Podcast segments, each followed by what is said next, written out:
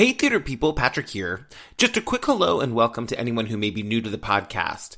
And a reminder to check out our website where you can find all of our episodes, including conversations with Lin-Manuel Miranda, Laura Benanti, Laura Osnes, Leslie Margherita, Lindsay Mendez, LaChanze, Michael Cerveris, and so many more. We're at www.theaterpeople.com. That's theater with an E-R, P-P-L dot com. Okay, now to the show. Hello, fellow theater people. Welcome to the Theater People Podcast. I'm Patrick Hinds, your host. This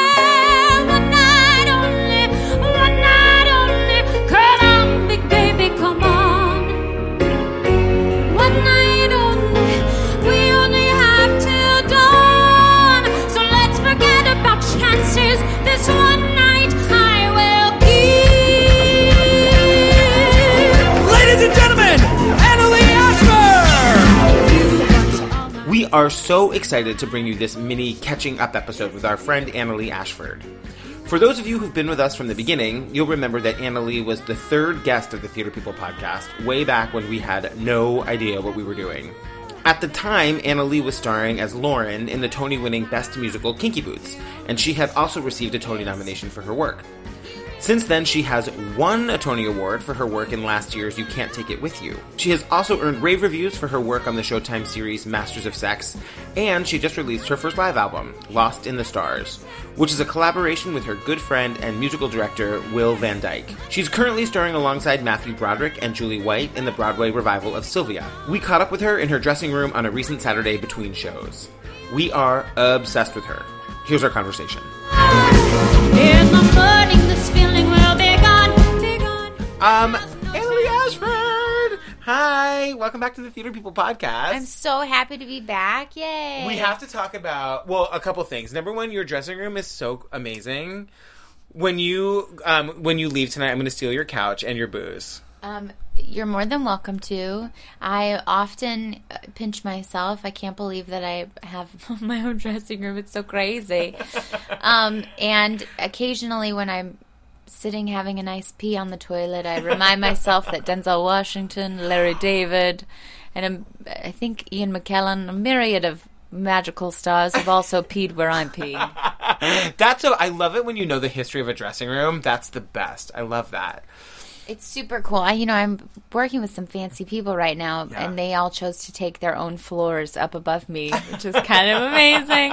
So I got the magical dressing room off the stage. It's great, and we're so we're having a ball over here. Yeah. So Sylvia, congratulations. Thanks, thanks. We're having a great time. We're we just opened, and we're gearing up for a for a magical doggy holiday season. Uh, um. So okay. So you play a dog.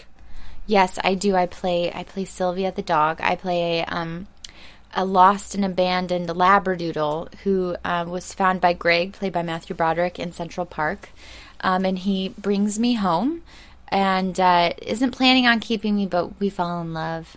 So he keeps me, and uh, chaos ensues with him and his sweet wife, play, played by the brilliant um, Julie White. And uh, Robbie Sella does a tour de force performance playing three different roles. He's just outrageously brilliant in the play. How did this role come to you? Did you was there like a lengthy audition process, or did they offer it to you after your Tony win? My gosh, you know, um, I was approached by our wonderful magical producers um, in in the early spring, really early spring. Um, so I'd kind of known it was coming for a while. So I've been doing research for like ever. Wow. so you didn't audition at all; they just offered it to you. I mean, I'm embarrassed to say that, but it was a crazy thing. It'll never happen again. I mean, on that front, can we talk about the Tony? Oh my gosh, I'm so overwhelmed. It's in our um, it's in our uh, bookcase at home, and it's next to a St. Louis Cardinals bobblehead. And um, I found this really weird mounted felt unicorn head, and I felt like it should be right next to the Tony Award. So it is because it's magic. They they both shoot rainbows out their butts. Tony Awards and unicorns. Do you remember the night of the Tony Awards very well? Oh my god, the Tonys are totally overwhelming. The whole thing feels kind of like a dream that I had that nobody knows about, but everybody knows about it.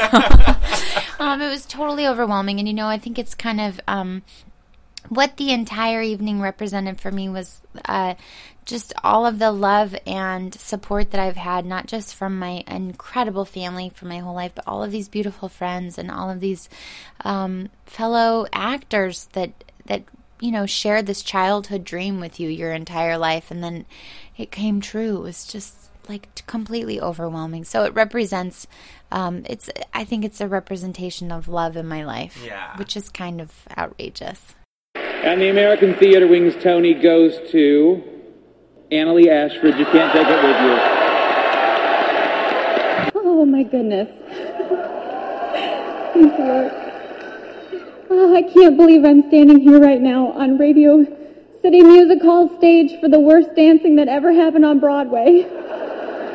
I walked by Tommy Tune, Joel Grey, and Ben Vereen playing a pan flute tonight, and I just thought I walked past my dance gods, and I did the worst dancing that ever happened.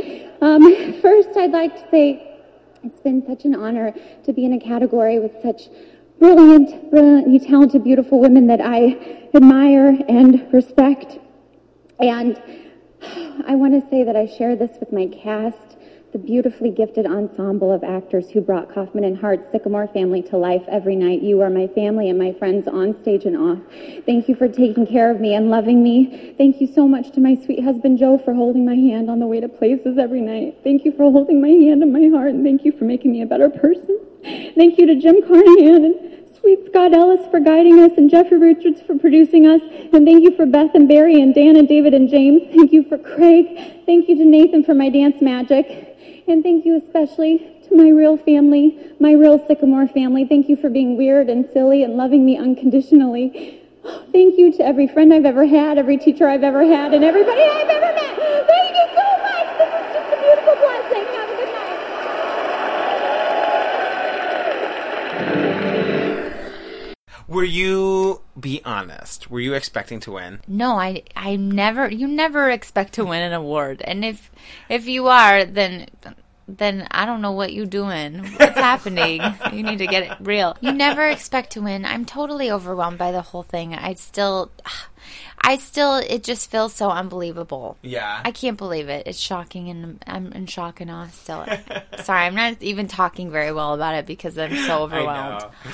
I know. I thought it was really cool that you. I'm trying to remember the order of things. I think you won the Tony, and then Lena won the Tony the next year, She she or was it the other way around? The other way around. She was uh, 2014, and um and yeah, isn't that amazing? so cool. It's such a small world, like such a small community. Absolutely. You know, and that's also I think kind of one of the things that's overwhelming about it when it happens is so many of those people in that audience are people that you not only look up to, but they're um you know your comrades in the land of the theater, Yeah. and um so it's just like a just overwhelming love. I didn't realize until I re-listened to your speech today that you got to do that play with your husband. Yes, my husband played one of the G-men. He understudied my my husband Ed in the play and uh, Tony um, in the play. He was like a great cover for those two guys. So we got to work together for the first time, which we were terrified about. We were like, "Will we still be married at the end of this run?" Was that just coincidence? yeah, and it was um, magical. We had such a great time together, and um, he developed such a sweet relationship with James Earl Jones, as did we all. I mean, talk about the consummate professional. James Earl Jones is what I want to be when I grow Yeah, up. yeah. Um, and he really, f- he really created an environment from the top down that uh, was uh, one of the most magical theatrical experiences I've ever had. I mean, we all wanted to be better because he showed up every day and was his best. That's amazing. Um, did you and you and Joe ever get to play opposite each other? We did. We did. Um, Will Brill, who was so brilliant as Ed Carmichael, um, had to go to his brother's we- uh, wedding for a weekend. So we got to go on as husband and wife for an entire weekend. So it's like our entire family showed up. Was, and there were like 45 people there one night for us. It was like we got married all over again. It was exhausting. It was amazing, though. We had such a ball together. So hopefully, we always say we probably won't get to play husband and wife on stage again until we do Who's Afraid of Virginia Woolf in, in another 20 years. And sometimes if you see us on the train, we may be practicing it or just having a fight. Um, can we talk about your album? Oh my God, my album's coming out uh, November 13th, it, it drops, as they say. but nobody said that it drops. I'm just saying that because it makes me feel cool. And, um, you know, I've been so overwhelmed by Sylvia that I, I didn't forget that it was ha- happening. I just, we finished recording it so long ago because it's live. I Yeah. really wanted, you know, my intention in creating the show in the first place was to really celebrate um, the foundation of cabaret, which is true storytelling and song married into one. And I always used uh, Sibling Revelry, uh, the Oh, Calloway yeah, Sisters yeah, club act from the 90s. I, I think it must have been in the late 90s. And then also Patti LuPone's Les Mouches. I mean, I mean, that's one of the best of all time. So I always use that as kind of a model. And so when we thought about doing an album, I said, well, if we do one, it has to be live. I know.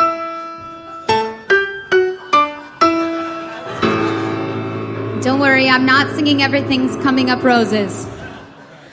Yet. um, my mother was never a stage mother, thank God. She was actually the opposite um, of a stage mother. She was an elementary school gym teacher at Pfeiffer Elementary School in Denver, Colorado. She still is. Um, she's getting ready for Christmas break. Um, the closest that she ever got to being Mama Rose is when she made me compete in kids cross country and track at the age of six.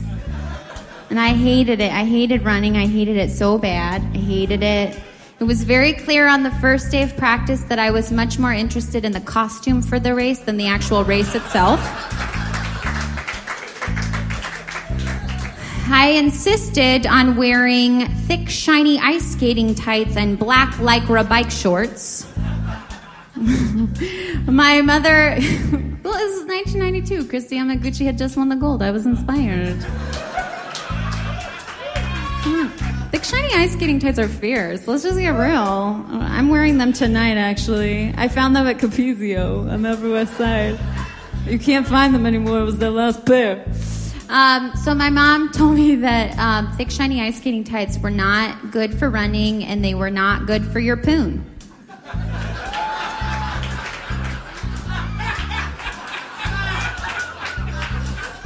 And I said, Mom, I want my legs to shimmer in the light. Never mind the yeast infection.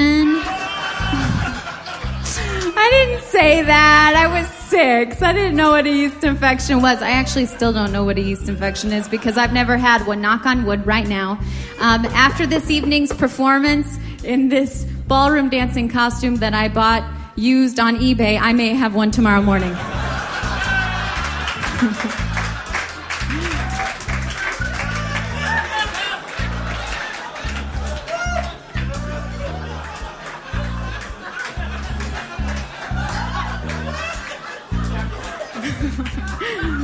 washed it. Megan washed it. Yeah. Oh, thank God for Megan. Um, so, anyways, uh, what happened? Oh, yeah. So, the last race that I ever ran was the 400 meter dash. And if you know anything about track and field, you know that the 400 meter dash is like the hardest race of all time. It's basically like a sprint around the entire track. And my mom tried to coach me, and I didn't listen to anything she said. And I ran it because that was her like event in high school, and I was like, "Oh, look at I can do this." So the gun went off, and I ran as fast as I possibly could, and I was doing okay until I hit like the 200 meter mark, and then I hit a wall, and I started um, crying and hyperventilating and sobbing, and there was an awkward Greek tragedy happening about the 300 meter mark. As I turned that last corner, the girls had, you know, finished way before me. And all of a sudden, the crowd started to clap. They were clapping because that's what you do for people when they're painfully last in a race. You like you clap for them for finishing it. But I didn't know that. I thought they were clapping for me.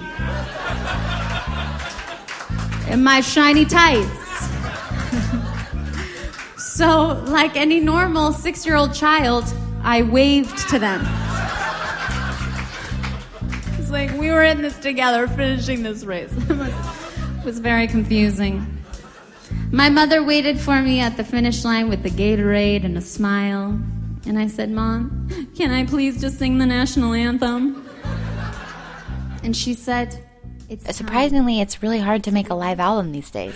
Did you okay? So it's Lost in the Stars. It was I saw it when you did it at 54 Below forever ago. Was that? Did you just record it one time, or because I know you you traveled with that show a lot? We traveled it with the with this last year. We did um quite a few concerts at the in the Christmas season of 2014, um, and we recorded those.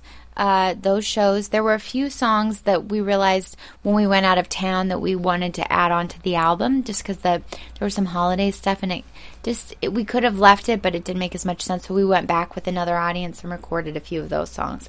so it's a compilation of like two shows. Um, kind of the best of both shows, but it's really it's it's imperfect and um and I think that is perfect. Yeah.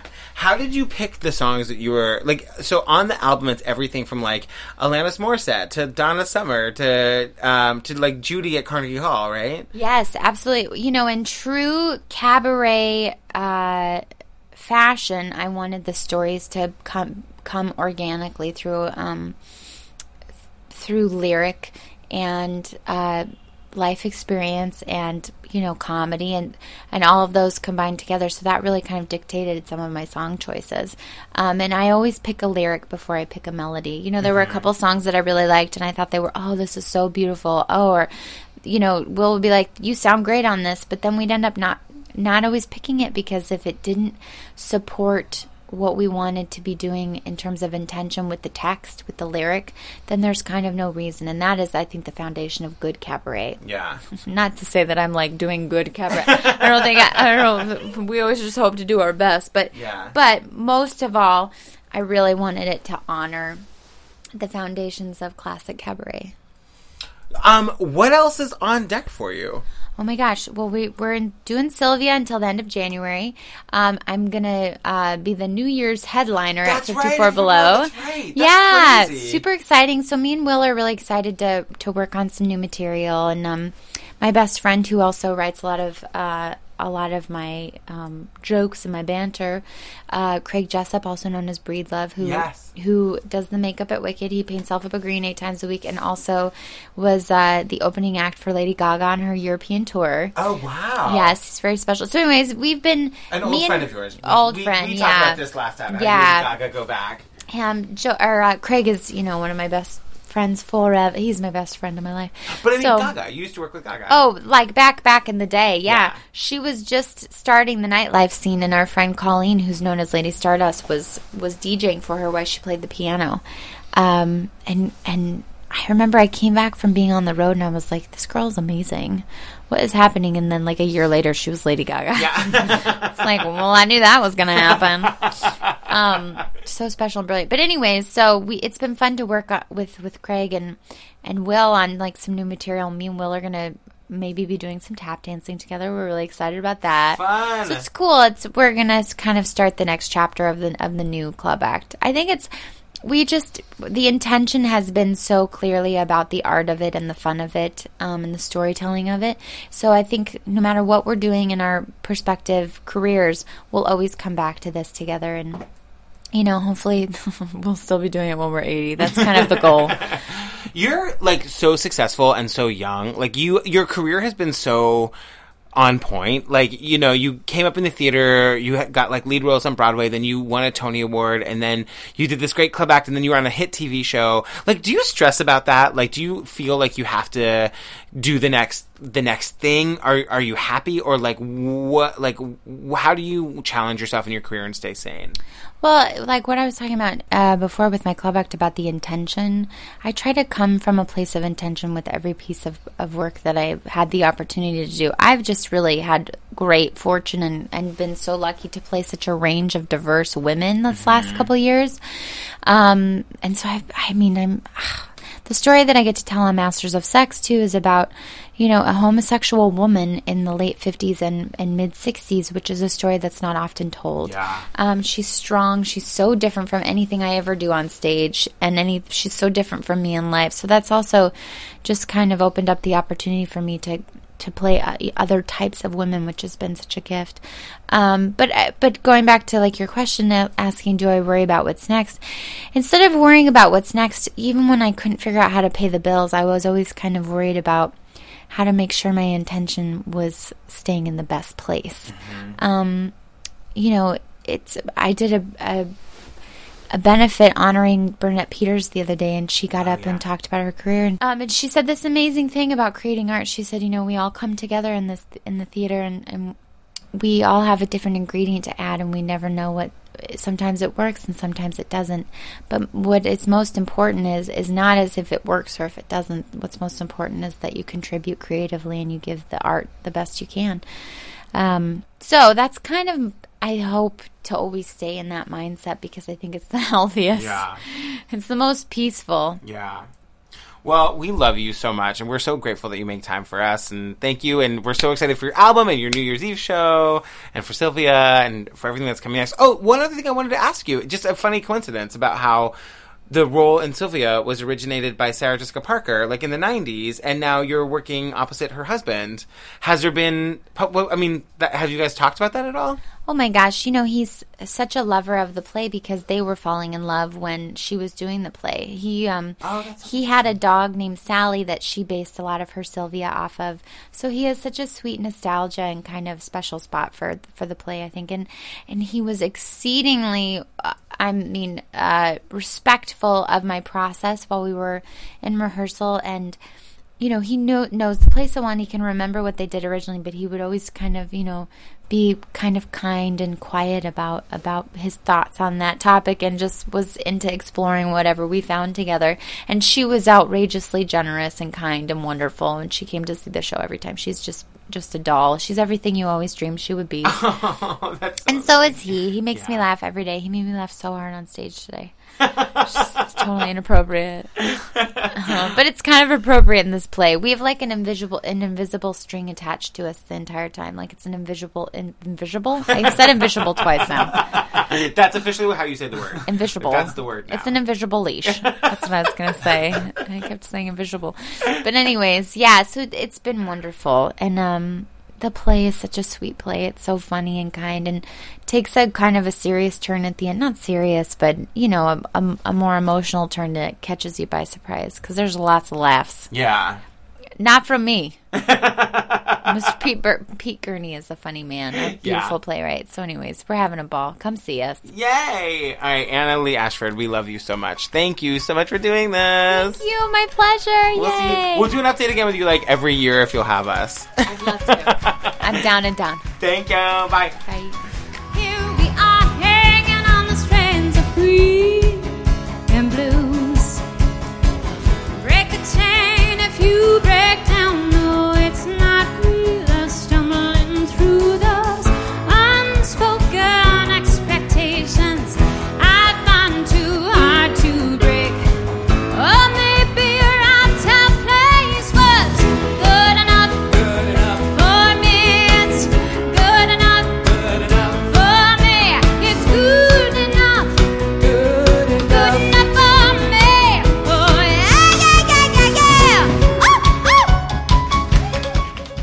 People is produced by Mike Jensen and me, Patrick Hinds. I edited this episode. Special thanks, as always, to Bradley Bean, Steve Tipton, Keith Allen Herzog, Eric Emsch, Diana Bush Photography, Ellen Marie Marsh, and the staff at Oswald's. We'll be back in two weeks with the amazing Elizabeth Stanley, who is currently headlining the national tour of the Bridges of Madison County. Until then, tell your friends about us. Let's get the theater community talking.